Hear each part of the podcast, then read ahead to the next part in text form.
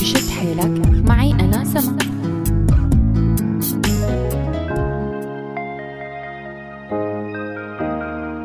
مرحبا. سنة جديدة وبداية جديدة وموفقة وسعيدة لكل السوريين بكل العالم. دائما الأشياء الجديدة بتبلش من نهاية شي تاني وهالشي ما بيعني الفشل بالتجارب السابقة بس ممكن ببساطة ما تكون ناجحة كفاية لنكفي فيها ونعطيها من طاقتنا ووقتنا وجهدنا. وممكن حدا يسأل حاله كيف بقدر بلش من جديد؟ كيف بقدر غير حياتي ويكون التغيير فيها للأفضل؟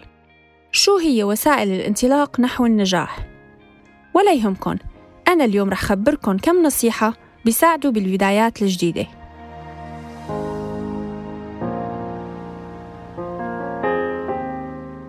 أهم وأول نصيحة هي إنه ما نخاف من الخسارة لأنه إذا كنا حابين نبدأ بداية جديدة معناها نحن مالنا مبسوطين بالوضع اللي نحن فيه هلأ.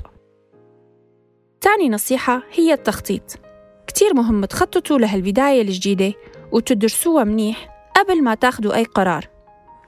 ولازم تفكروا ليش أساساً بدكم تبلشوا حياة جديدة وبأي طريق رح تاخدكم هي البداية الجديدة. ثالث شي لازم تبعدوا عن التفكير السلبي وتحاربوا مشاعر الإحباط والفشل وتوثقوا بحالكم وتواجهوا التحديات الصغيرة والكبيرة يلي بتطلع بوشكم. رابع نصيحة هي توجيه الطاقة والقوة أو بالأحرى توجيه نقاط القوة. كل إنسان عنده نقاط قوة معينة أكيد بيعرفها وبحس فيها كتير مهم إنه ما يتجاهلها. بالعكس يقويها ويدعمها وتكون هي الأساس بالبداية الجديدة تبعه. النصيحة اللي بعدها هي إنه يكون عنا دافع وسبب لهالتغيير.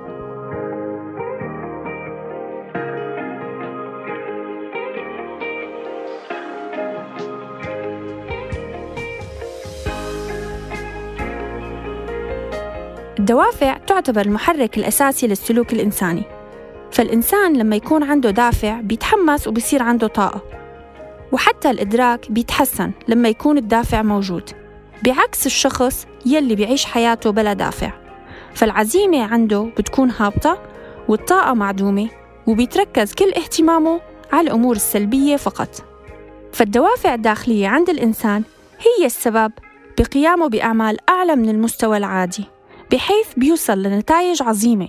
فامتلاك الإنسان للقوى الكامنة في داخله واستغلالها بشكل صحيح بتخلي يصير فرق كبير بطريق نجاحه.